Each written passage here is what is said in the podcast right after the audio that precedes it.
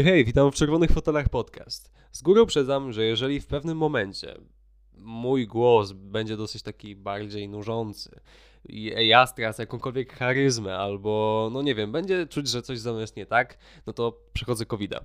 I jest średnio, ale jakoś sobie daję radę. Trzeba wykonywać te obowiązki, a jako naczelny pracocholik nie pozwoliłbym sobie, by odpuścić nagrywanie epizodu podcastu. Nawet jakby się waliło wszystko, to i tak bym nagrał. Tak czy siak. Więc jestem tutaj, jestem dla Was. A co w dzisiejszym epizodzie? W dzisiejszym epizodzie powiemy sobie trochę o newsach filmowych. Oprócz tego nic, nic gdyż e, wszystkie filmy, które obecnie oglądam, są bardziej dla mnie, żeby jakoś przetrwać tą kwarantannę, którą teraz przechodzę. I nadrabiam sobie jakieś seriale, jakieś filmy, albo powtarzam coś ponownie dla fanu czysto i nie warto o tym wspominać teraz. Może o czymś tam nagram epizod pojedynczych foteli. Yy, swoją drogą, ten epizod, który miał trafić ten specjalny. On kiedyś trafi. Jak wyjdę z kwarantanny, jak yy, wszystko już będzie poukładane, to trafi i zostanie nagrany, bo no, zapowiada się tak czy siak. Na, w dalszym ciągu zapowiada się świetnie i chciałbym go nagrać, no ale to w jakiejś tam przyszłości, jak już będzie bardziej normalnie, gdy ja będę miał mniej pracy, bo obecnie jestem mam najwięcej pracy w życiu i jestem naprawdę zawalony tym wszystkim, co się teraz u mnie dzieje. Szczególnie, że jest ta kwarantanna jeszcze na mnie narzucona i w całym kraju też są obostrzenia, więc to mi zamyka dużo rzeczy, które chciałbym robić, a nie mogę robić, bo no kwarantanna. Więc to będę musiał jakoś ogarnąć, ale to nie znaczy, że epizody podcastu się nie pojawią bo będą się pojawiać, o czym będę zawsze informował na facebookowej stronie Czerwone Fotele Podcast, na którą serdecznie Was zapraszam. A skoro już jest po reklamie ogólnej Anchora i po reklamie Facebooka, to możemy przejść w końcu do właściwego epizodu.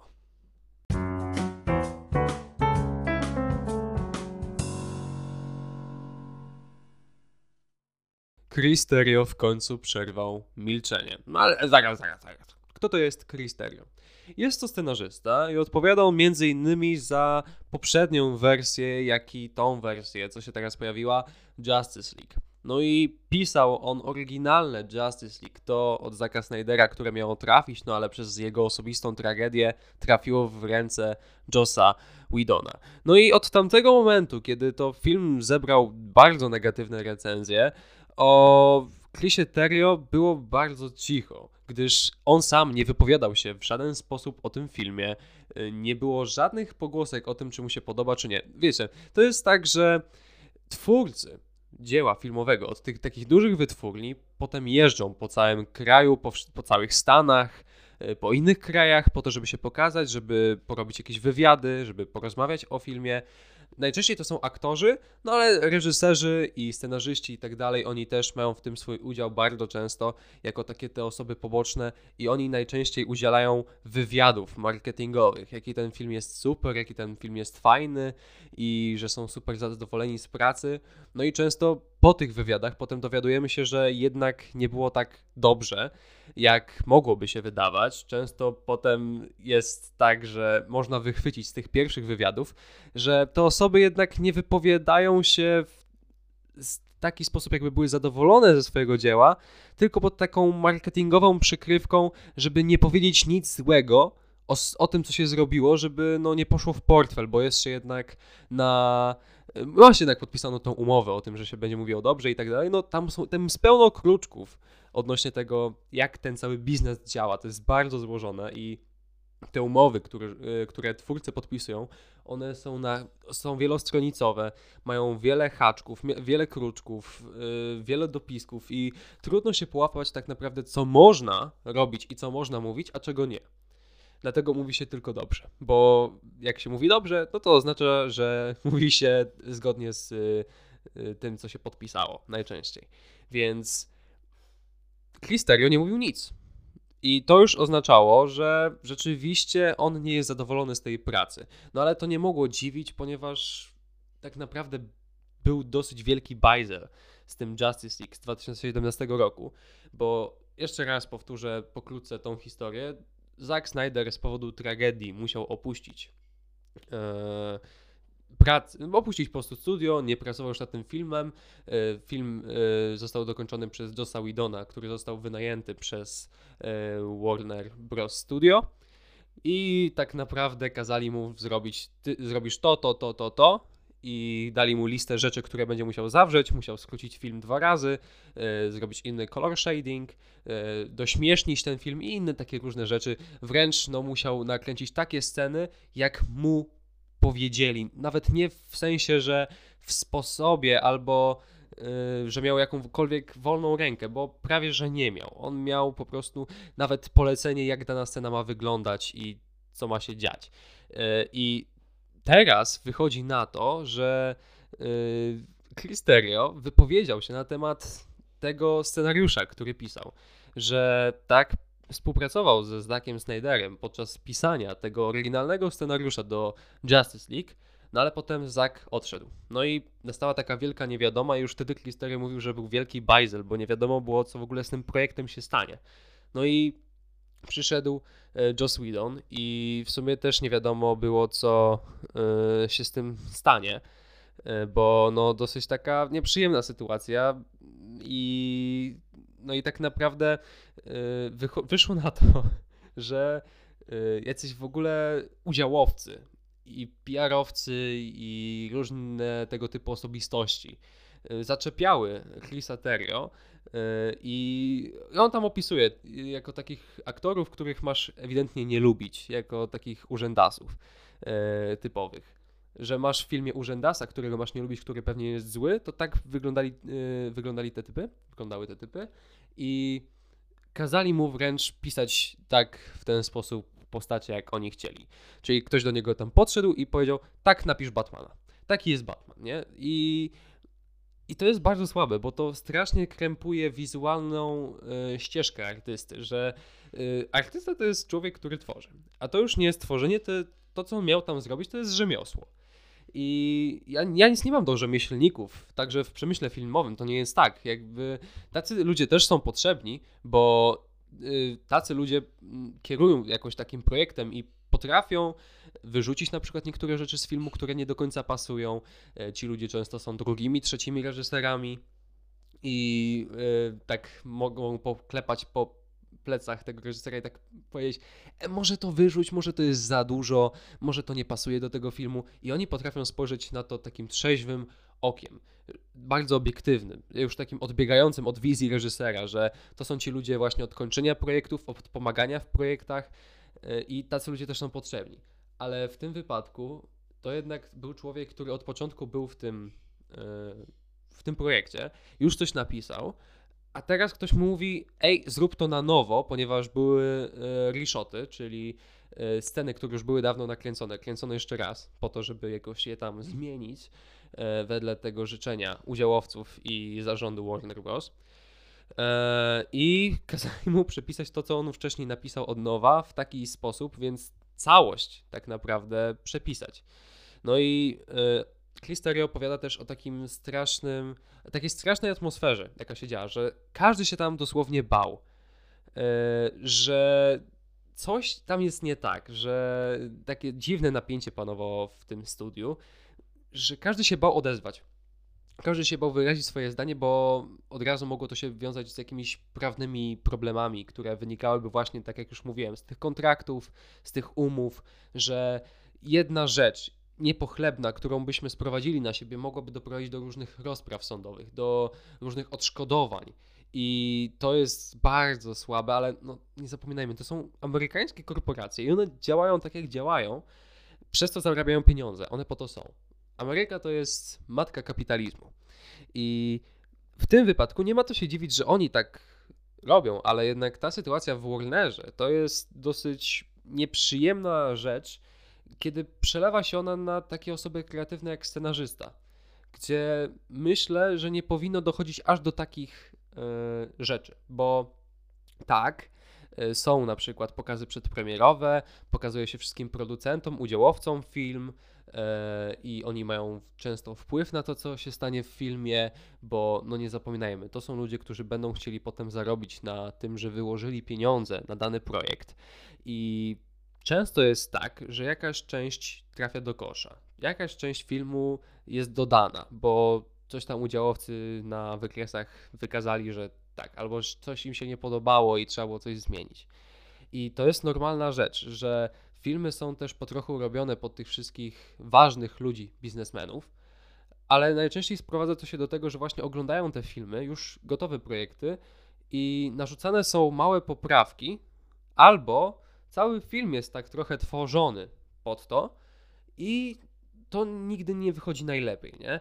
Yy, przykładem tego na przykład może być yy, Spider-Man 3 yy, od Sama Raimiego i to jest bodajże film z 2007 roku, ale mogłem się teraz chlapnąć, a być może był to 2005, yy, ale wracając do yy, meritum, bo sprawa miała się tam tak, że nagle, tak, 2007, sprawa miała się tam tak, że dosyć e, mocno nad wyglądem tego filmu e, zapanowali udziałowcy właśnie i zarząd Sony, e, którzy chcieli tam więcej, więcej wszystkiego. Dajcie tam jeszcze Venoma, dajcie tam jeszcze to, dajcie tam tamto i ma być to edgy, cool, fajny film. Stąd ten emo Peter Parker. Bo widać, że w tym filmie jest trochę za dużo i że sam Raimi nie chciał że ta jego pierwotna wizja na, na pewno nie wyglądała tak, że ona była aż tak skotłowana, że ten film jednak chyba miał być o Sandmanie i Spidermanie, no i tam gdzieś jeszcze Harry w tle, ale na pewno nie miała być o tym Venomie, bo on tam jest tak trochę wciśnięty i to widać, to bardzo widać w filmie, że on tam jest po nic. I, no ale musiał tak sam Raimi zrobić ten film. Wręcz kierowano go w niektórych scenach i Y, cała trylogia właśnie jest wspominana teraz z perspektywy tego trzeciego filmu. E, a na przykład część pierwsza była dobra, część druga rewelacyjna, część trzecia no totalne gówno. I to jest właśnie ten przykład tego, że jeżeli studio się wtrąca w cokolwiek, to potem robi się źle. Potem Sony, ta sama yy, wytwórnia, zrobiła ten sam błąd, też ze Spider-Manem, ale częścią drugą, gdzie w części pierwszej ktoś tam miał pomysł na tego Spider-Mana, żeby przedstawić go inaczej, miał swoją interpretację.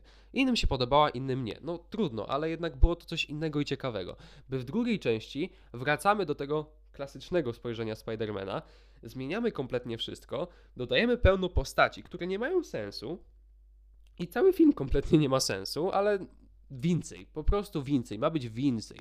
E, I no cóż, i wyszło na to, że e, dalej ten film był gówniany.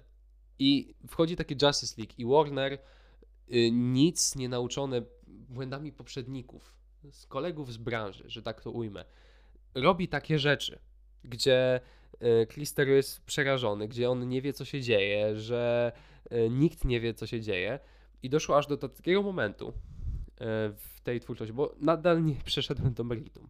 E, Przeszło do takiego momentu, gdy po obejrzeniu tej takiej pierwotnej wersji Justice League z 2017 roku, tej takiej przedpremierowej, Clisterio e, zadzwonił do swojego prawnika po to, żeby usunąć jego nazwisko z scenarzystów. Bo no nie dziwię się, bo jednak jego wizja została tutaj bardzo przerobiona i on nie miał na tym żadnego wpływu. Do tego on nie tylko pisał ten film, nie tylko go przepisywał, jeszcze tam inni scenarzyści na tym dłubali i to były poprawki i dużo rzeczy się działo. Ale nie dziwię się, bo to jednak nie jest jego film. W tym wypadku. To był film studia. I tutaj myślę, nikt nie powinien się z tym sprzeczać, że to był film wytwórni Warner Bros. E, to był film Kevina Sujihary, który musiał sobie napchać kieszeń pieniędzmi, e, a potem, e, bo dwa miesiące zostały do premiery filmu, ale musiał zdążyć z premierą, więc cyk, trzeba jednak tą kieszeń mieć pełną tych premii, tych premii za dotrzymanie tych terminów. I tam też Kevina Sujihara wini za to bardzo mocno. O dziwo nie wini za to Josa Widona. W sensie, o dziwo. Ja się nie dziwię, ale E, często słyszę taką właśnie narrację. Już mówiłem o tym, że Joss Whedon to jest ten najgorszy człowiek, bo zepsuł Justice League, a tak wcale nie jest. E, ale tutaj w miarę taka narracja wychodzi, że on go jednak broni, że Joss Whedon był jednak tą osobą, która weszła na zmianę i był też trochę tą ofiarą, bo on przyszedł i zrób to, to, to. Więc tutaj było dużo ofiar tego projektu i bardzo szkoda, że tak to się skończyło, bo być może po prostu skończylibyśmy ze słabym filmem Zacka Snydera, ale e, przynajmniej dostaliśmy e, słaby film Zacka Snydera, który jest lepszy od oryginału kinowego i, i jest to fenomen popkulturowy, który teraz niesie ze sobą dużo konsekwencji, takich jak release The Snyderverse. I teraz dużo gwiazd. Bardzo dużo. W tym Dwayne The Rock Johnson ostatnio widziałem. Gal Gadot, Gal Gadot przepraszam. Wszyscy dosłownie, y, którzy by tam mogli być, nawet nie związani z DC, proszą o y, wznowienie y, Zacka Snyder, Zack Snyder's Justiceverse, czy tam Snyderverse. I ja teraz powoli wierzę w to, że to się może udać. Jak początkowo myślałem sobie, nie, to jest tylko sytuacja w stylu daj e, palec, a będzie chciał rękę.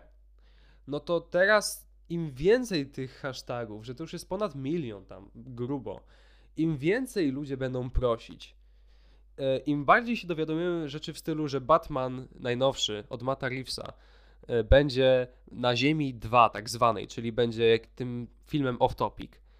E, I będą, I będą takie po prostu pogłoski, że ej, wypuśćmy ten film tam dalej, bo to będzie no, inne uniwersum i nie będzie kolidowało z filmami DCU, no to myślę, że z ubogą biblioteką HBO Max, z tym, że teraz nie za bardzo e, jest co wydawać, że da, dajmy temu Snyderowi grosze, dosłownie grosze, bo wcześniej za te pierwotne Justice League dostał 300 milionów, to jest ogromna kwota, to, jest, to są chore pieniądze. To może coś by się udało ugrać. Według mnie, no, prawdopodobieństwo tylko rośnie. A szczerze nie wiem dalej, czy to się uda.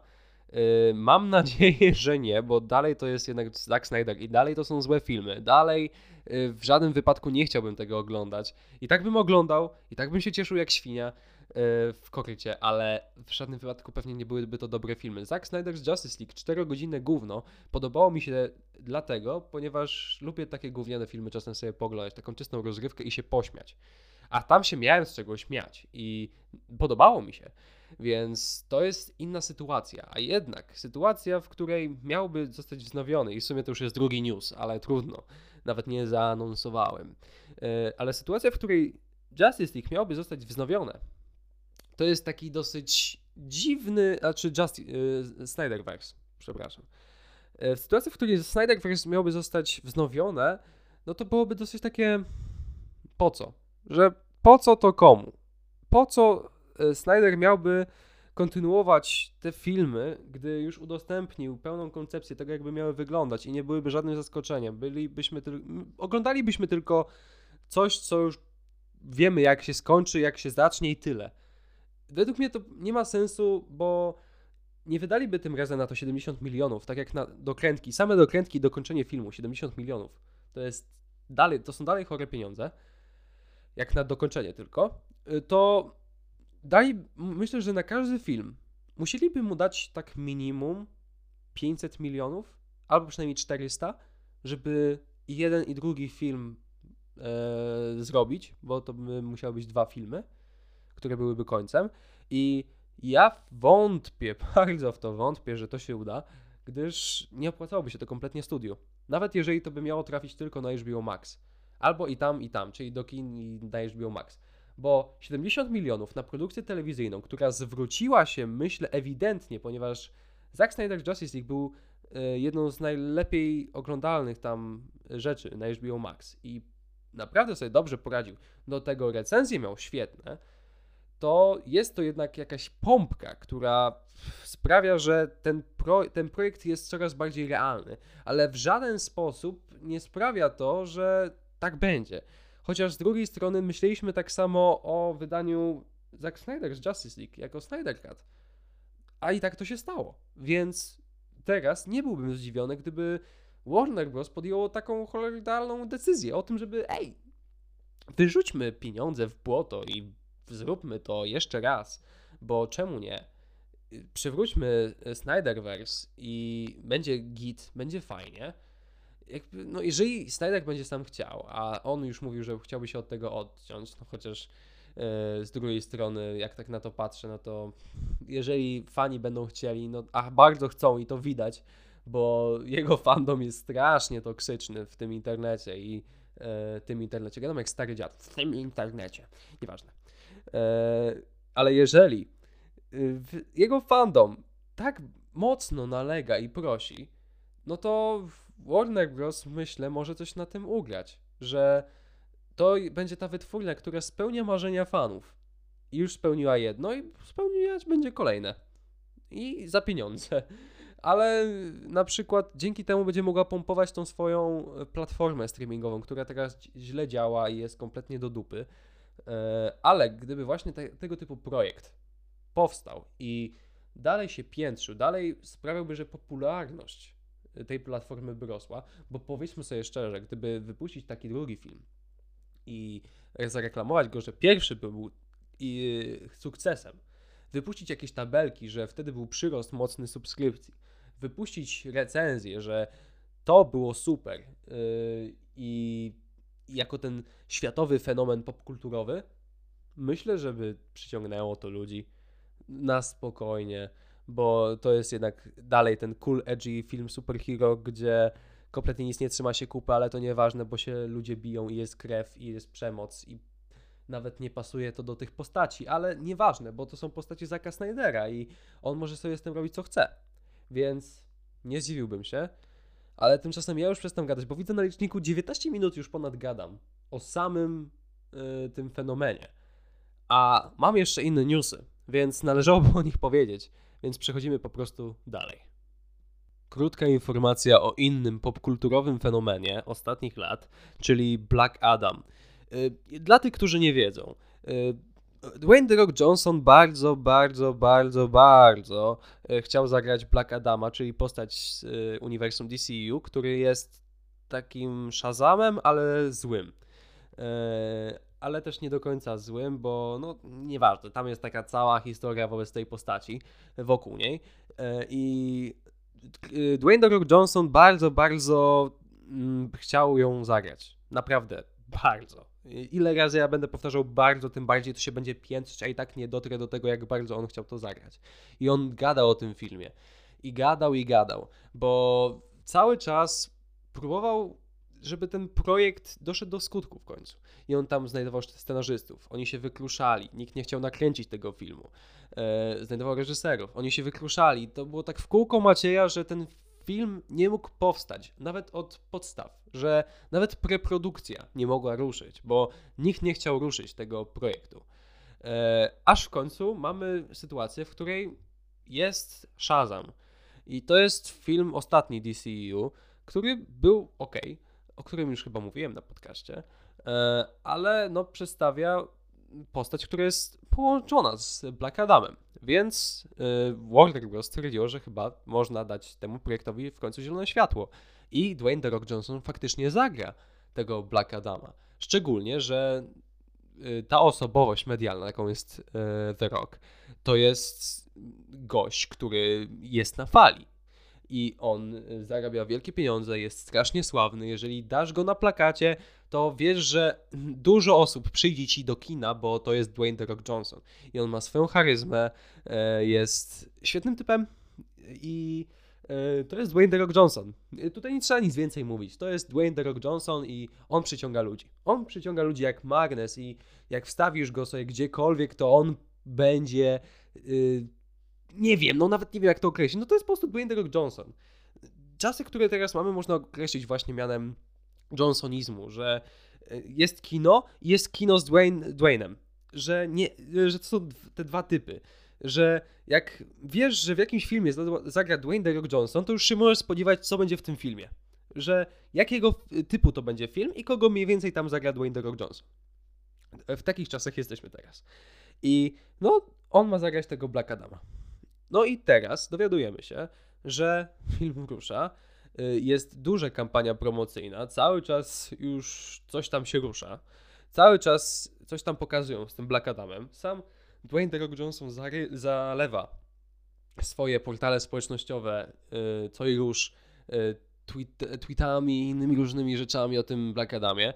No i w, w końcu się dowiedzieliśmy, że ostatnio ruszyły też zdjęcia do tego filmu, co jest świetną wiadomością, bo po tylu latach, ile on gadał o tym filmie, w końcu ruszył ten projekt, no to to jest dobrze dla niego, bo e, Dwayne The Rock Johnson, widać, że to jest, no on, gość chciał serio nakręcić ten film i serio dążył do tego, żeby ten projekt powstał. A jesteśmy teraz w dziwnych czasach, kiedy właśnie takie fanowskie i projekty, które nie do końca nie do końca mielibyśmy wiarę, żeby powstawały, no to powstają. Właśnie Zack Snyder's Justice League, o którym mówiłem przed chwilą. To jest ten projekt, który, w który nikt nie wierzył, a powstał. Tak samo właśnie teraz Black Adam. I myślę, że w, w tym roku będzie jeszcze kilka takich ogłoszeń, że projekty, które nigdy nie miałyby prawa powstać, ale są dosyć takie fanowskie, to og ktoś ogłosi, że coś powstanie. Jeszcze w przeciągu tego roku. Ktoś zauważy, na pewno ktoś zauważył, że opłaca się słuchać fanów od czasu do czasu. Nikt nie mówi, że cały czas, bo to jest najgorsza rzecz, jaką można zrobić. Potem powstaje taki Ready, e, takie Ready Player One od Stevena Spielberga, gdzie jest po prostu macie dużo popkultura i, i, i wychodzą rzeczy i kompletnie nie mają sensu. Ale kiedy od czasu do czasu posłucha się takich próśb fanów, próśb, samych próśb, nie, nie słuchać ich w kwestiach kreatywnych, ale próśb, bo często mają jakieś dobre pomysły, to coś może wyjść. Dlatego ja trzymam kciuki yy, za tym, żeby Emily Blunt i, John Krasiński zagrali tą fantastyczną czwórkę, bo to jest casting marzeń i chciałbym. Ale zobaczymy, jak to będzie. Yy, I pewnie nie uda się. Wiemy, że ta fantastyczna czwórka ma powstać, ale czy z nimi? Kto wie? Może tak, może nie. Ja bym chciał, żeby tak. Yy, I mam nadzieję, że więcej takich fanowskich projektów w tym roku przynajmniej będzie ogłoszonych, bo to jest dziwny rok, jeśli chodzi o takie decyzje dziwne, kreatywne. E, I taki może nadejść po tym, co się stało z Zack Snyder's Justice League, jakie to mają recenzje, e, jaki to jest ruch kulturowy, jakie to jest wydarzenie. To ostatnim takim wydarzeniem było e, Avengers Endgame w świecie popkultury, że to było takie massive huge, że nic takiego więcej się nie stało. To Zack Snyder's Justice League to był taki mniejszy, o wiele mniejszy ruch, ale jednak coś przyciągnęło tych fanów i coś sprawiło, że urosło do, takiej skali, jak teraz jest, a jeszcze bardziej się to powiększa w tym momencie. E, jak pewnie o tym mówię, to wiele innych tweetów wpadło, jakieś kilkadziesiąt, więc E, mam nadzieję, że więcej tego typu fanowskich projektów będzie powstawać, a tymczasem my przechodzimy do następnego newsa. Ja wiem, ja wiem, rozgaduję się. I cały czas mówię o tym, że krótka informacja, krótki news, a potem gadam i gadam, ale nie mogę się powstrzymać, po prostu nie mogę. Ale już przechodzimy do właśnie krótkiego newsa. Wiecie o tym, że czekam na film Mortal Kombat, najnowszy, który wychodzi już 16 kwietnia, czyli za 5 dni. Ja o tym nagram taki odcinek, ja o tym nagram taki epizod, że Boże, ja temu poświęcę całe moje serduszko, ja pogadam o grach, ja pogadam o tym filmie też, ja pogadam o filmie poprzednim, ja sobie go specjalnie odświeżę. Jeju, jak, ja, chyba, chyba słychać tą ekscytację po mnie, nie? Że ja już wariuję. Ja na ten film tak bardzo czekam. Ja byłem zajawiony od samych pierwszych informacji o tym, że powstaje ten film. Nie, to jest film, na który ja czekam tak długo już to musi w końcu wyjść. I wyjdzie. Za 5 dni. 5 dni czeka mnie od tego, by w końcu obejrzeć to cudo. To cudo artystyczne. To, jest, to będzie kino. Po prostu kino. Tak jak Godzilla vs. Kong było kinem, to to będzie kino. I żeby napompować tą y, komercyjną warstwę tego filmu, żeby napompować reklamę, wypuszczono do sieci najnowszy utwór, e, który będzie towarzyszył temu filmowi, e, czyli przerobiony utwór e, z roku 95, kiedy to powstał pierwszy film, czyli Techno Syndrome. I wow, tak świetnie przerobionego kawałka pod dzisiejsze czasy nie było dawno. Jasne, jeżeli ktoś nie lubi techno, no to raczej nie polubi te, tego utworu bardzo, bo to jest już takie techno-techno.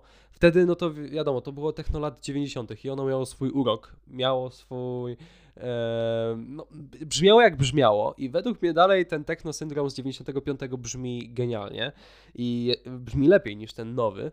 To jest tylko moje spojrzenie, wiadomo, ale mam po prostu sentyment do tego starego e, Techno Syndrome, ale ten nowy brzmi naprawdę dobrze, brzmi genialnie i przyjemnie się tego słucha. Jednak jest ten narrator, który jest w najnowszych grach, bo wcześniej e, ten narrator to był właśnie ten narrator starszych gier, który tam wymienia te postacie i e, tak dalej. To tutaj jest ten najnowszy, który towarzyszy grom w, tej, w tym utworze. I to jest świetny, świetny smaczek, świetny feature, e, który no poprawia e, cały utwór i e, nahypowuje. Jeszcze bardziej nahypowuje na to, że ej, to już jest niedługo, że to, co się niedługo stanie, no to to jest przecież wow. Wychodzi film Mortal Kombat i ta odświeżona muzyka, a jeszcze słyszeliśmy, że wersja orkiestralna będzie tego utworu y, w trailerach. Więc no to, co się tam będzie działo, to wow. Według mnie, jeśli chodzi o prowadzenie marketingowe tego filmu, to no to, że ten, yy, że sam trailer pobił rekord łapek w górę i oglądalności, yy, a potem zostało to, zostało to przebite przez Suicide Squad Jamesa Gana, ale nieważne widać, jaki to jest fenomen i jak dużo osób czeka na ten film, jak dużo osób obchodzi Mortal Kombat od czasów e, wskrzeszenia marki e, w roku bodajże 2011 przez najnowszą grę e, Mortal Kombat 9, która to powiedzmy była odświeżeniem całej gry i tak, w 2011 i w tym właśnie roku cała marka została wskrzeszona i to był kompletny reboot. Y, niby z częścią 9, ale jednocześnie y, widniała wersja jako zwykły Mortal Kombat bez żadnej cyferki.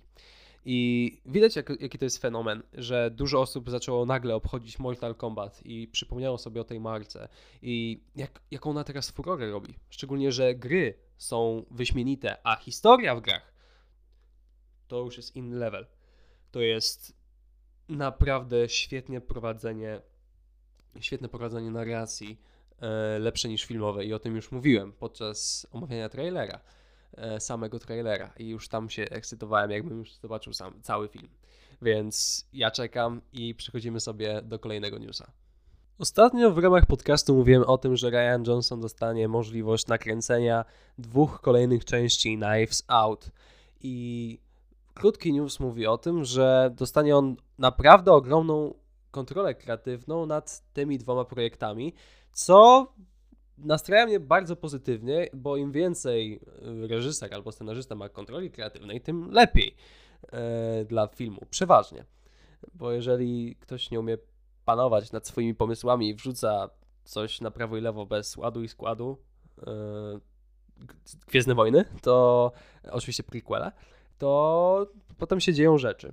I w tym wypadku, jeśli chodzi o Ryana Johnsona, który ojeju, też nagrywał Gwiezdne Wojny, jedną część, zresztą jedną z moich ulubionych, e, to mówi to dobrze o podejściu do tego filmu, że jednak zauważono, szczególnie mówię tutaj o Netflixie, który wybuli 300 milionów, e, ale zauważono tutaj, że jednak największym plusem tego filmu była ręka reżysera i ta kontrola kreatywna, jaką on miał nad całym projektem, że aktorzy zrobili ogromną robotę, scenariusz zrobił świetną robotę, ale jednak to wszystko byłoby niczym, gdyby nie sam reżyser, który pozwolił aktorom na taką zabawę, który pobawił się sam scenariuszem, który jednak sprawił, że ten film wygląda tak, jak wygląda, że jest też fantastycznie stylistycznie yy, opracowany, że wygląda naprawdę fajnie, jest kolorowy, jest E, oczywiście mówię tutaj o pierwszym e, Knives Out na noże.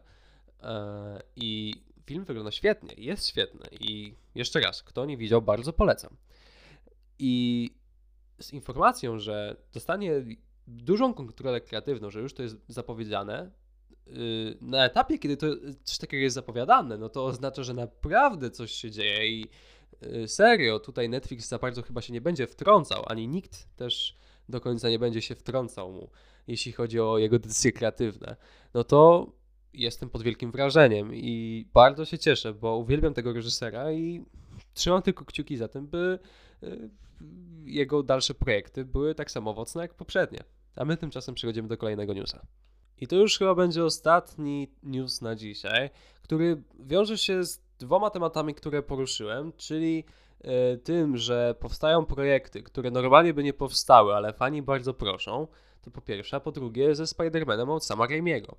Gdyż, jak wiecie, Spider-Man 3, e, ten od Sony, ten z Tomem Hollandem, nadchodzi wielkimi krokami i mi się wydaje, że jednak to będzie przełamanie tej pasy Sony, że ten trze czy ta trzecia część Spidermana jednak będzie ok, że w ramach MCU, w rękach Kevina Feige to dosyć dobrze wygląda i że Kevin Feige to jest jednak producent, który ma pieczę nad tym wszystkim i on to układa w tak dobry sposób. To jest tak inteligentny człowiek, który ma wszystko wokół siebie poukładane, że nie ma szans, żeby wypuścić przynajmniej coś, co nie jest średnie.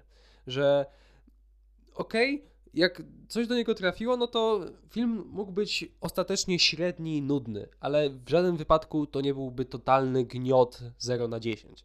Że jednak trzyma ten jakiś poziom i albo wejdzie wyżej jakiś film, albo nie.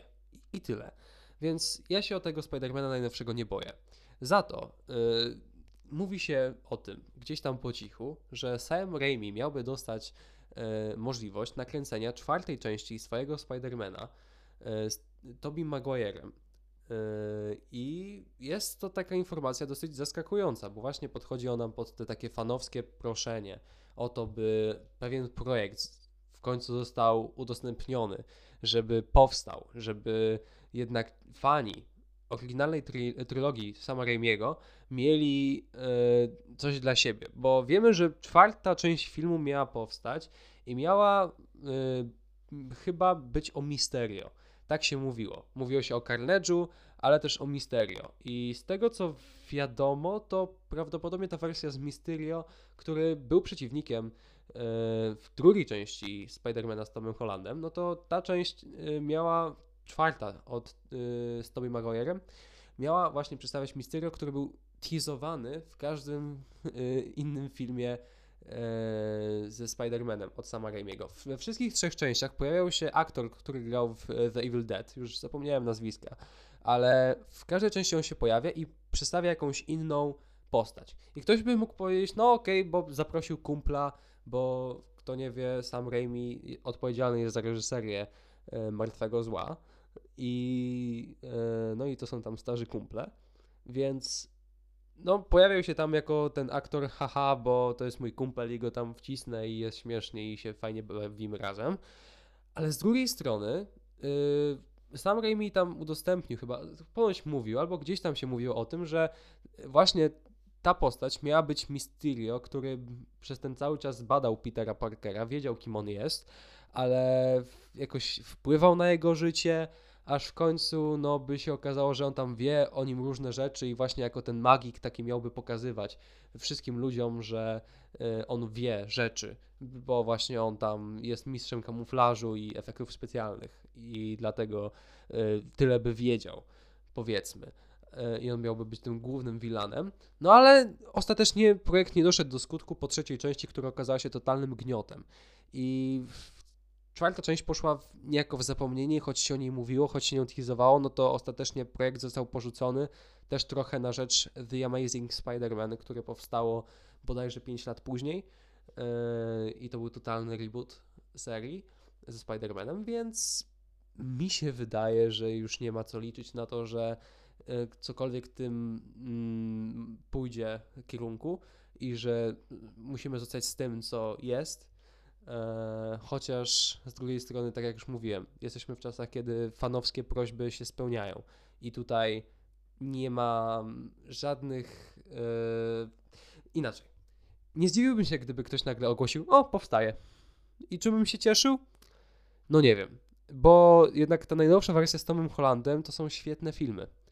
I robienie teraz takiego czegoś w ramach o robimy, no to też nie wiem, czy to jest najlepszy pomysł, bo to mogło być, yy, zapomniałem teraz słowa po polsku, ale po angielsku to jest confusing, e, dla różnych odbiorców.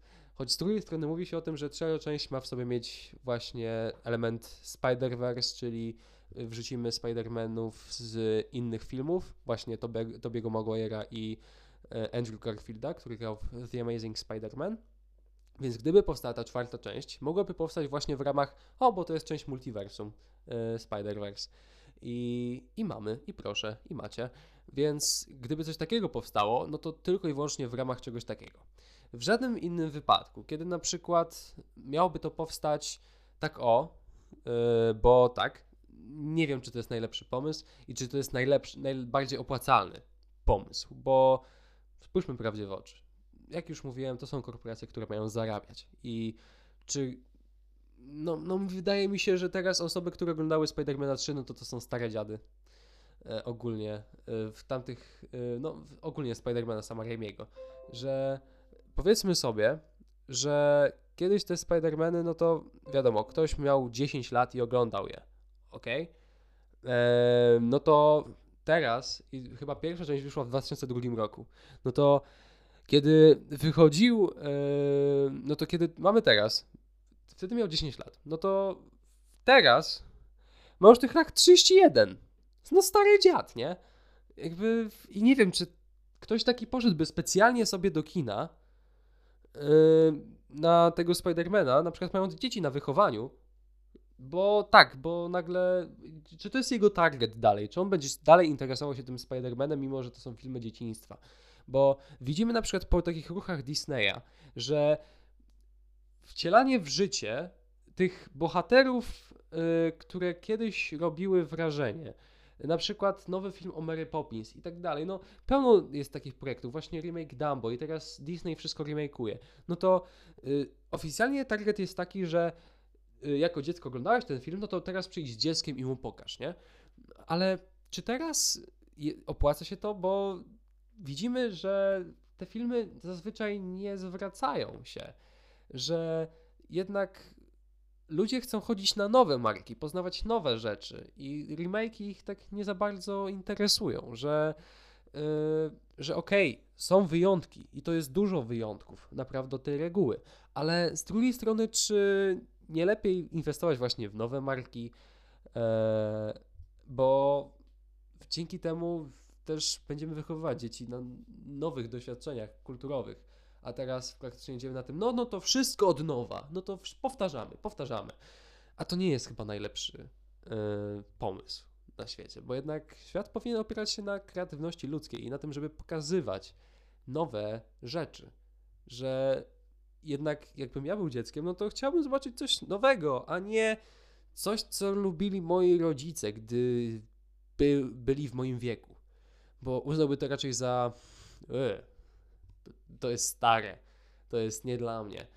I mam nadzieję jednak, że ktoś się tam zorientuje i stwierdzi, no może jednak nie, może jednak y, nie powinniśmy i będziemy inwestować w coś nowego, bo jednak myślę, że to jest kwintesencja y, artyzmu i kina samego też w sobie, że tworzymy rzeczy. I okej, okay, są korporacje, które tym, tym rządzą. Są. Jest masa ludzi, którzy pewnie by się ze mną nie zgodzili, że. Y, ale jak to tworzyć rzeczy? Przecież najważniejsze są pieniądze i tam co ty chcesz od rzeczy, skoro tam każdy y, kasą tylko pomiata. No tak, tak jest, ale z drugiej strony coraz częściej widzimy ruch, gdzie te korporacje jednak zauważają, że jeżeli coś jest autorskie, to lepiej się sprzedaje, bo jednak w tym jest jakaś dusza i człowiek to zauważa, że jednak te twory artystyczne, że coś w nich jest. Że jeżeli ktoś coś zrobi z sercem, tak jak chce, ma na to pomysł i ma na to jakieś spojrzenie, to jest to jedyne w swoim rodzaju. I człowieka coś przyciąga do tego. Jednakże jak mam różne filmy, no to okej, okay, ktoś może nie lubić Davida Finchera, bo to jest człowiek, który ma porąbany umysł i robi dziwne rzeczy. I ja, ja kocham gościa za Zodiaka, za, za Seven, za Fight Club, ale też ostatnio oglądałem Manka, który jest nominowany tam w kilku kategoriach do Oscara i ktoś by mógł powiedzieć, że to jest nudny film, głupi i nie dla niego, ale według mnie to jest kwintesencja kina i bawiłem się na nim ogromnie. Swoją drogą na Netflixie można zobaczyć i polecam, bo y, tylko jeżeli ktoś oglądał najpierw Citizen Kane, bo wtedy to ma dopiero swój wydźwięk. To jest film biograficzny, ale tak świetny i ja kocham, gdy reżyser jednak robi to, co robi, robi tak jak chce, bo dzięki temu kino jest piękniejsze. Kino jest piękniejszym miejscem i cieszę się, że jednak te duże wytwórnie zaczynają rozumieć, że ta podstawa filmu to jest reżyser i to są ludzie, którzy go tworzą. E, nie tylko reżyser, ale też aktorzy, scenarzyści, ci wszyscy. To jest podstawa, to jest ten budulec, który buduje to kino samo w sobie, że bez tego nie ma nic. I możemy tworzyć filmy pod rubryki. Możemy być Patrykiem Wegą i być wybitnym socjologiem, który patrzy, co teraz e, trenduje wśród ludzi i robić filmy pod to, dodając dużo przekleństw i wybuchów po to, żeby wow, bo to jest wizualnie jakieś takie podniecające, e, przynajmniej według niego. I te filmy mogą być jakie być, no ale ludzie chodzą do kina, więc udaje mu się. E, więc ja się cieszę, że jednak ludzie stawiają na to bardziej takie artystyczne, nawet nie artystyczne, ale po prostu autorskie spojrzenie, że jednak ludzie zauważają tą różnicę, że lepiej ogląda się filmy, które są autorskie. I bardzo się cieszę, że tego typu projekty powstają, na przykład właśnie Knives Out i tak dalej, bo to oznacza, że kino robi postępy. Jednak po wielu latach, ale robi postępy. I Jestem zadowolony. I tym optymistycznym akcentem pragnąłbym zakończyć dzisiejszy epizod. Pamiętajcie o tym, że jest grupa na Facebooku Czerwone Fotele Podcast, na którą serdecznie Was zapraszam. Pamiętajcie o tym, że na różnych platformach możecie mnie, mnie też słuchać, ale szczególnie polecam Anchor e, i yy, możecie życzyć mi zdrowia, bo mi się przyda. Yy, tymczasem ja żegnam się z Wami. Życzę Wam miłego tygodnia. I mam nadzieję, że będziecie się tam trzymać z tą popkulturą i z kulturą i że tam coś sobie obejrzycie w trakcie tego tygodnia. Ja pewnie będę y, płakał na Mortal Kombat, więc ze szczęścia, wiadomo. Więc trzymajcie się ciepło. Cześć.